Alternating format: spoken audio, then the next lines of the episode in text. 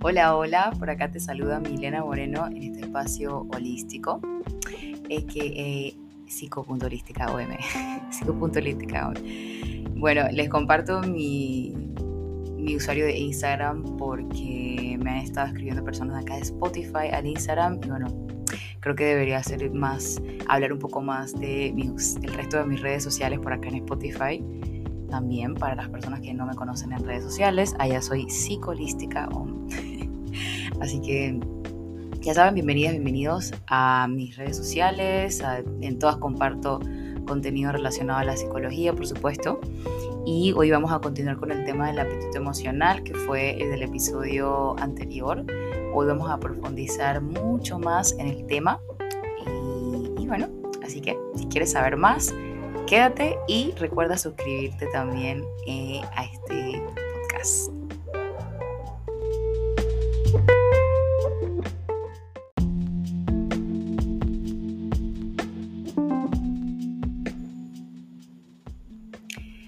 Las ciencias siempre nos han ayudado a conocer, a entender e incluso a interpretar el cuerpo y de eso también se ha encargado el psicoanálisis y la filosofía a lo largo de la historia.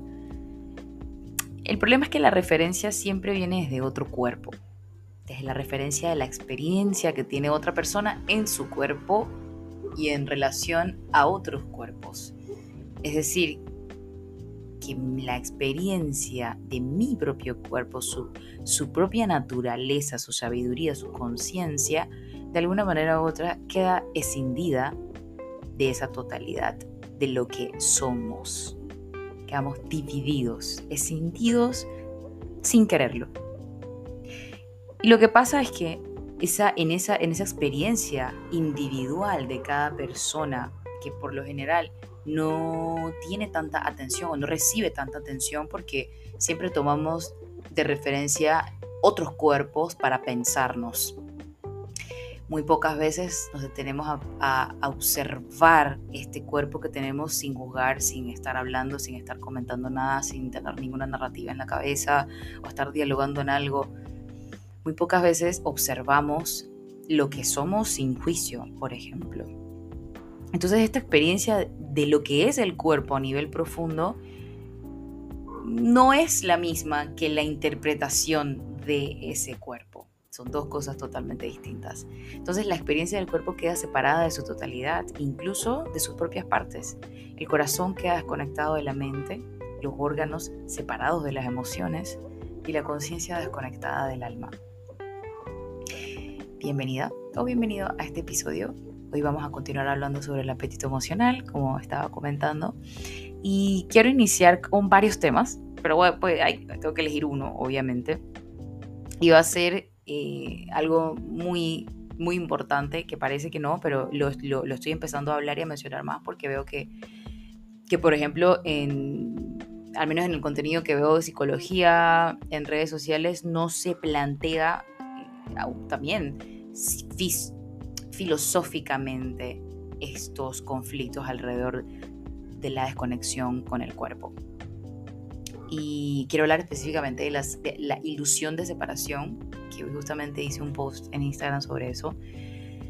Y Albert Einstein dijo que nuestra separación de los demás es una ilusión óptica de la conciencia. Y con eso se acercó a la idea de la no dualidad.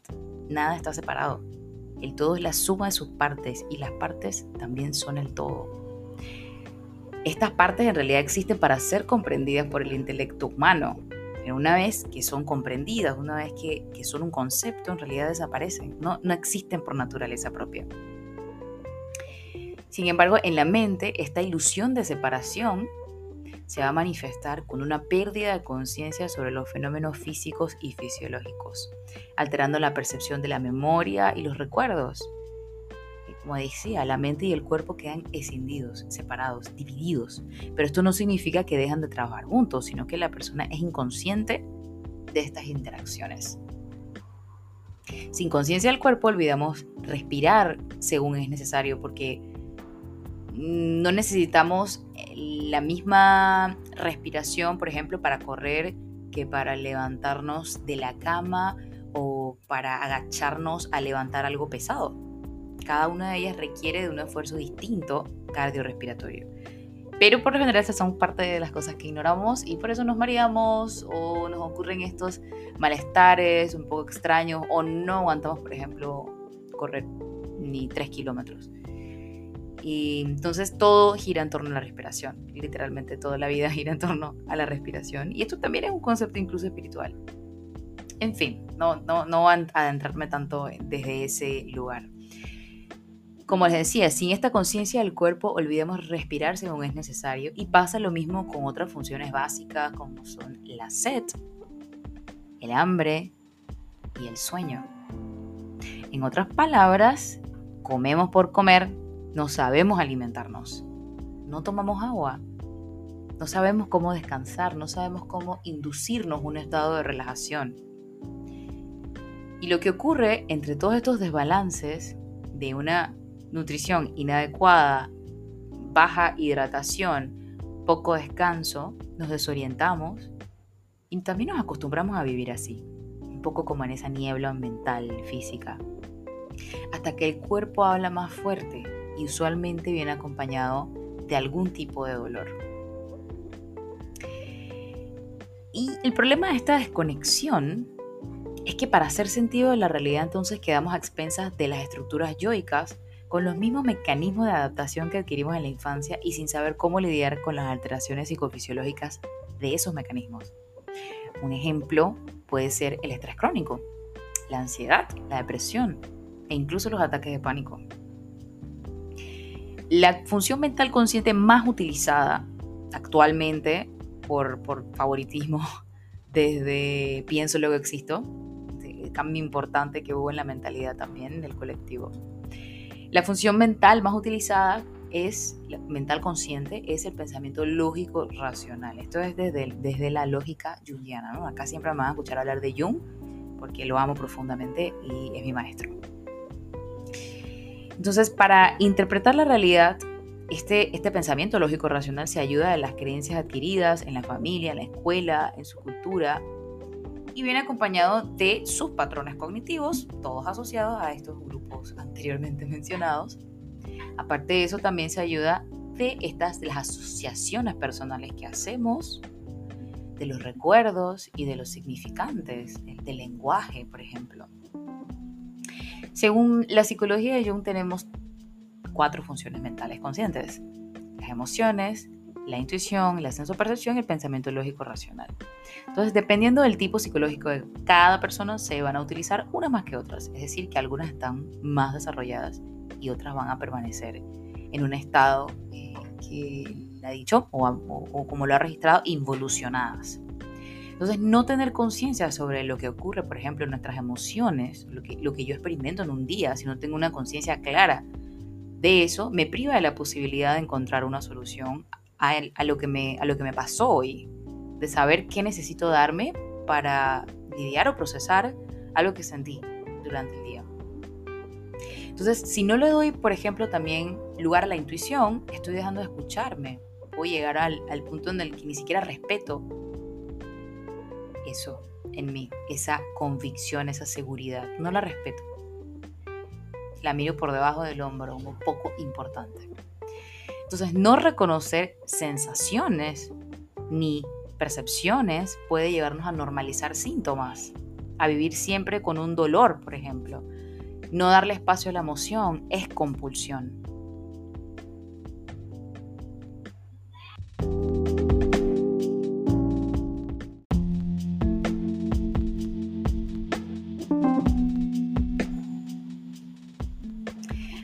Vamos a hablar un poquito de la compulsión también, porque por lo general las conductas eh, relacionadas, por ejemplo, al apetito emocional, al hambre emocional y a cualquier tipo de desorden alimenticio, siempre va a estar relacionado a la compulsión.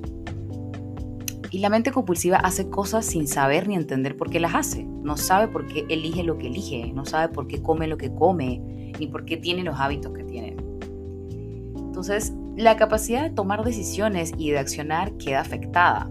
Las reacciones ante lo que nos mueve o nos paraliza nos da la sensación de identidad. Es decir, que pensamos que son imposibles de cambiar, porque entonces dejaríamos de existir. Obviamente nadie piensa eso conscientemente, todo se procesa de una manera inconsciente y no es lo mismo para todo el mundo, pero estos son aspectos comunes que aparecen en este tipo de situaciones. Todas las experiencias introspectivas, esos momentos en los que me detengo a mirar adentro, no son motivadas por, por un interés de lo que hay dentro de mí, sino por las reacciones que tengo sobre mis interacciones con las personas y con la comida, por ejemplo. Entonces esto también trae acá un cuestionamiento sobre, sobre la identidad justamente, sobre, sobre mis reacciones. Soy, soy una reacción, soy una serie de reacciones, no tengo ningún control sobre mis reacciones. Trae, otro, trae otro tipo de cuestionamientos. Y de la compulsión podríamos hablar muchísimo, eh, realmente desde el psicoanálisis también se puede profundizar mucho eh, con la compulsión, pero eso es justamente lo que vamos a hablar en la membresía de salud holística que empieza el 29 de enero, en la que vamos a tener 11 clases en vivo, donde nos vamos a dedicar a profundizar tema a tema, específicamente, uno por uno, y de eso se trata, ¿no? Yo por acá les vengo a contar todo lo que puede estar relacionado a esta temática que se tiende a ver de manera muy superficial, como normal, se ha normalizado eso de que cuando no me siento bien emocionalmente como con basura. Y, con basura estoy hablando de cualquier tipo de cosa que no nutra. y hay muchísimos de eso, o sea, algo que, que aporte un poquito más que calorías, ¿no? Nutrientes reales, comida real. Entonces, es esa, esa tendencia, ese patrón que está tan normalizado en el colectivo, no es normal. Y, bueno, acá yo también soy muy así, sí, pero es lo normal Mm, pero digamos que no es saludable. No, no, es algo que deberíamos buscar sostener, no es algo que deberíamos buscar normalizar simplemente porque a todo el mundo le pasa. El que a todo el mundo le pasa simplemente habla de la, del poco manejo emocional que tenemos. Eso es todo. Entonces, en esta membresía lo que vamos a hacer también es enfocarnos mucho en el desarrollo de la inteligencia emocional, que es una función mental. Y tiene una eh, implicancia muy importante, una influencia, perdón, muy importante en absolutamente todo en nuestra vida, en absolutamente todo. Otro, otro aspecto muy importante también, y un poco también aunado a esto, son eh, que hay ciertos miedos. Eh, miedos compartidos, incluso, ni siquiera es uno, algo que surge a nivel individual, esos son miedos compartidos. Y hay un miedo muy compartido que de hecho, es más común de lo que nos gustaría admitir. Y es el temor a ser mal visto. En un experimento de Stanley Milgram en 1963 en la Universidad de Yale, se hizo una investigación en torno, eh, en torno de la obediencia, donde se demostró que el 65% de un conjunto de voluntarios está dispuesto a freír a una persona con 450 voltios con tal de no quedar mal ante el director de una supuesta investigación. Entonces, es común que las conductas alimentarias patológicas se conviertan en mecanismos de regulación emocional disfuncionales, calman cierto malestar, pero generan otro tipo de problemas psicológicos. Pero como no estamos prestando la atención a cuáles son otro tipo de problemas psicológicos que puede generar, simplemente normalizamos en muchas ocasiones conductas patológicas. Y una de estas puede, puede ser esto, tener atracones constantes. De repente tú me dices, no, miren, a mí yo nada más tengo atracones dos veces al año. Bueno, ok, está bien, no tiene nada, no, no, es algo que te afecta profundamente tal vez en tu, en tu vida, ni, impide el desarrollo de tus labores, ni el funcionamiento de tu día a día. Sin embargo, tampoco tienes por qué acostumbrarte a tener dos episodios de atracones al año, aunque sean escasos, no hay por qué normalizar eso. Y habría que revisar por qué están ocurriendo, de qué, qué es lo que está diciendo ese, esos episodios, ¿no? Pero si esto de hecho te pasa varias veces al mes, esto es una conducta patológica, eso no es normal. O no deberías normalizarlo, ¿ok? No, no, no lo veo como desde bueno o malo, sino que no, no es algo saludable, no deberías sostenerlo. Si tienes un atracón de comida y luego intentas compensar eso con un ejercicio excesivo, eso va en busca del castigo que mitiga la culpa de ser mal visto o mal juzgada ante ti y ante ti mismo y ante los demás. Porque así mismo como tú crees que los demás te están juzgando, te juzgas tú y juzgas a los demás. Es, es así, doble vía. Entonces, cuando lo que nos motiva a cambiar de estilo de vida es el temor a ser mal visto, encontramos muchas dificultades en el camino. Muchísimas. Justamente por esto, porque lo estamos haciendo desde el quedar bien, desde no ser la persona, por ejemplo, el grupo que no come bien, o no quiero ser la persona del grupo que come bien, porque entonces eso implica que a tener que aguantarme el bullying de todo el mundo y, el cuestionamiento constante. Entonces me acostumbro a lo contrario, a lo que no me hace bien solo para quedar bien. Y como ese ejemplo hay muchísimos, muchísimos, pero no vamos a hablar de nadie acá. Eh, una de las raíces del estrés crónico está directamente ligada a la incapacidad que tenemos para tener un descanso profundo. no, no descansar profundamente va a estar siempre ligado con un aumento del estrés y de la fatiga, porque no estamos teniendo un descanso reparador. Y esto siempre viene acompañado de hiperactividad mental. Entonces sí que hay métodos para aprender a descansar, pero buscarlos o practicarlos implica una pausa que la compulsión busca evitar. La evita porque no sabe cómo lidiar con ella, lo contrario sería, enfrentarme a las decisiones, a las emociones, a eso que está inconsciente con lo que no estoy lidiando. Entonces, las conductas compulsivas también son influenciadas por lo que dice la cultura. Descansar es perder el tiempo, descansar es perder dinero. Nuevamente, elijo lo que es conveniente para quedar bien ante mí y ante los demás. La buena, el bueno, el trabajador, la trabajadora. No es lo que necesita mi cuerpo, no le doy lo que necesita mi cuerpo, ¿no? sino cómo quedo bien. Entonces, esta es una de las razones por las que a pesar de probar muchas dietas, rutinas de ejercicio, copiar hábitos saludables y, todo lo que ven en TikTok, en Instagram, Facebook, y aún así no se logra establecer un estilo de vida saludable, sino que tengo tres meses al año que como bien y el resto, bueno, pasa lo que pasa. Entonces, no va a haber un cambio profundo desde ahí. Eso tiene que venir con una toma de conciencia sobre nuestros aspectos inconscientes. Y principalmente son las emociones. Otro aspecto que se repite mucho es encontrar el, goce en ese dolor, en, esa, en ese castigo que me doy, por ejemplo. Pero más allá del placer, el goce es algo inaccesible al entendimiento y es opuesto al deseo. Esta es la perspectiva psicoanalítica. Se habla del goce en el psicoanálisis cuando comienza a aparecer el dolor, cuando se experimenta malestar en el cuerpo. Y la historia familiar e infantil cobra mucha, mucha más importancia cuando hablamos de esto porque encontrar el goce en el dolor habla de una necesidad de transgredir las prohibiciones impuestas a su disfrute. A nivel psicosomático hay un goce del órgano, goza del cuerpo de esa manera. Tiene que enfermar al órgano para tener órgano.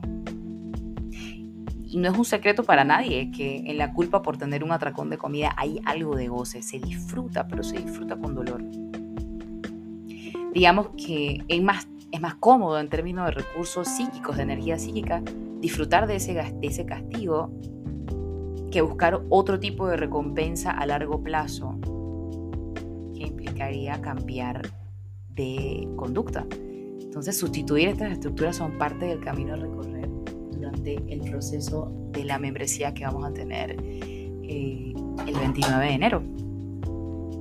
Entonces, mm, ahí continuando con el apetito emocional, pues siempre va a aparecer como un mecanismo de adaptación ante emociones como la frustración, como la tristeza, el enojo, el estrés, ansiedad, soledad, aburrimiento. Porque las emociones no están separadas del apetito. La leche materna es el primer contacto que tenemos con la comida y dependiendo de cómo se dan estas primeras interacciones entre madre, hijo, alimentación, es que se desarrolla una relación de apego. Es decir, cómo nos vinculamos con otras personas y con nosotros mismos. Entonces, cuando un bebé no recibe las atenciones adecuadas a sus necesidades básicas, como ser alimentado, la función entre saciedad y apetito se ve alterada por los estados emocionales, evitando que a la larga cuando creces le dificulte distinguir las, distinguirlas entre sí, se le dificulte distinguir saciedad y apetito. Nuestras heridas afectan la manera en que nos alimentamos y tratamos al cuerpo físico de la misma manera que hacemos con nuestro cuerpo mental y emocional. Entonces, frente a la presencia de emociones que generan el aumento o la disminución del comer, es que se ha descrito la importancia de cómo regulamos nuestras emociones y qué estrategias utilizan para manejarlas. Ahora, la regulación de las emociones consiste en el manejo de las emociones con la utilización de ciertos procesos, que son tres. simplificado, ¿no? La primera es la capacidad de redirigir la atención. La segunda es evaluación cognitiva. ¿Cómo le das forma a la experiencia emocional? Y la tercera es el manejo de las consecuencias fisiológicas de la emoción. Durante el mismo proceso de la regulación de las emociones, las personas pueden aumentar, mantener o disminuir las emociones positivas o negativas. Y en consecuencia, la regulación de las emociones pues implica cambios en esa respuesta emocional. Cambios que pueden ocurrir cuando presentan esas emociones, cómo las experimentas y cómo las expresas. Lo que también, esto es lo que vamos a trabajar en la membresía anual. Esto requiere un tiempo, por eso ahora dura un año, porque es el mejor lapso para poder tener una referencia de cambios objetivos eh, importantes también. No, no, es lo mismo pensarte hace cuatro meses, en donde estabas hace cuatro meses, a donde estabas en enero del 2023. Puedes hacer una revisión mucho más detallada, con mucha más información. Y bueno, quiero cerrar con otro tema también muy importante, que son cuáles, las, cuáles son las heridas asociadas a, este tema del apetito emocional, de los atracones, de los desórdenes alimenticios, e incluso también puede estar la, eh, procrastinación influenciada acá. Sedentarismo fuertemente también, el apetito emocional siempre va a estar relacionado a un sedentarismo y también a la procrastinación, por supuesto.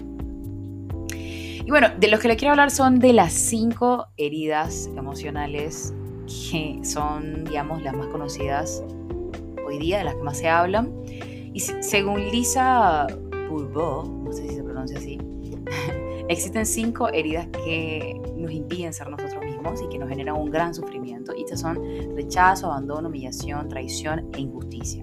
Entonces, para no sentir estas heridas recurrimos a máscaras, personalidades que nos protegen para ocultar ese dolor.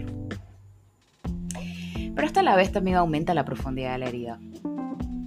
En el caso de los trastornos de la conducta alimentaria, es la herida de rechazo la que se sitúa generalmente debajo de estos problemas, sobre todo en los casos de anorexia, pero no se limitan únicamente a los casos de anorexia. De hecho, está casi siempre relacionados y con la mayoría de las personas que hablo sobre este tema o que vienen a atenderse conmigo por este tema, siempre hay rechazo sobre todo de alguna figura materna o paterna.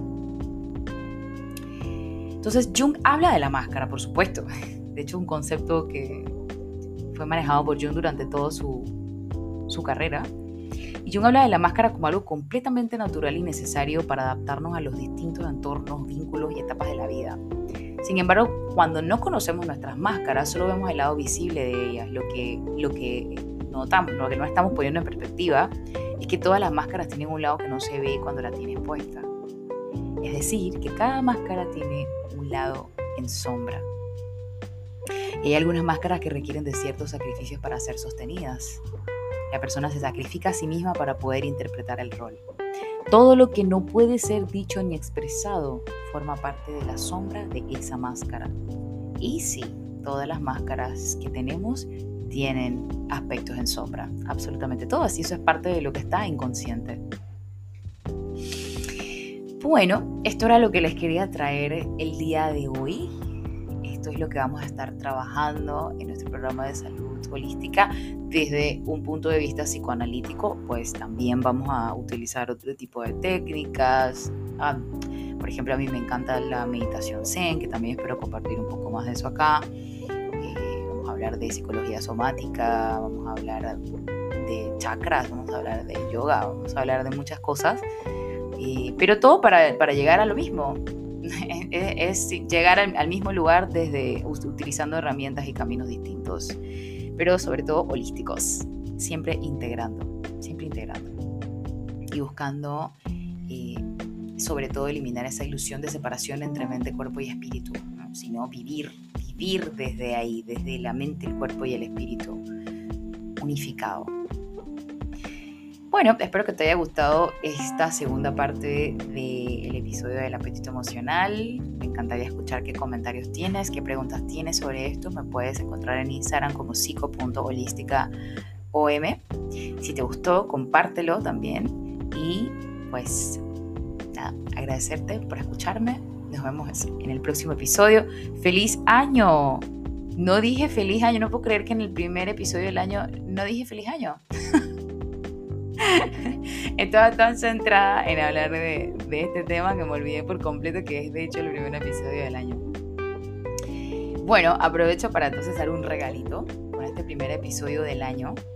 Eh, todas las personas que me sigan acá en Spotify, si en algún momento quieren tener algún, alguna sesión de psicoterapia individual, tienen un 15% de descuento, así que solo me lo dices y, y hablamos.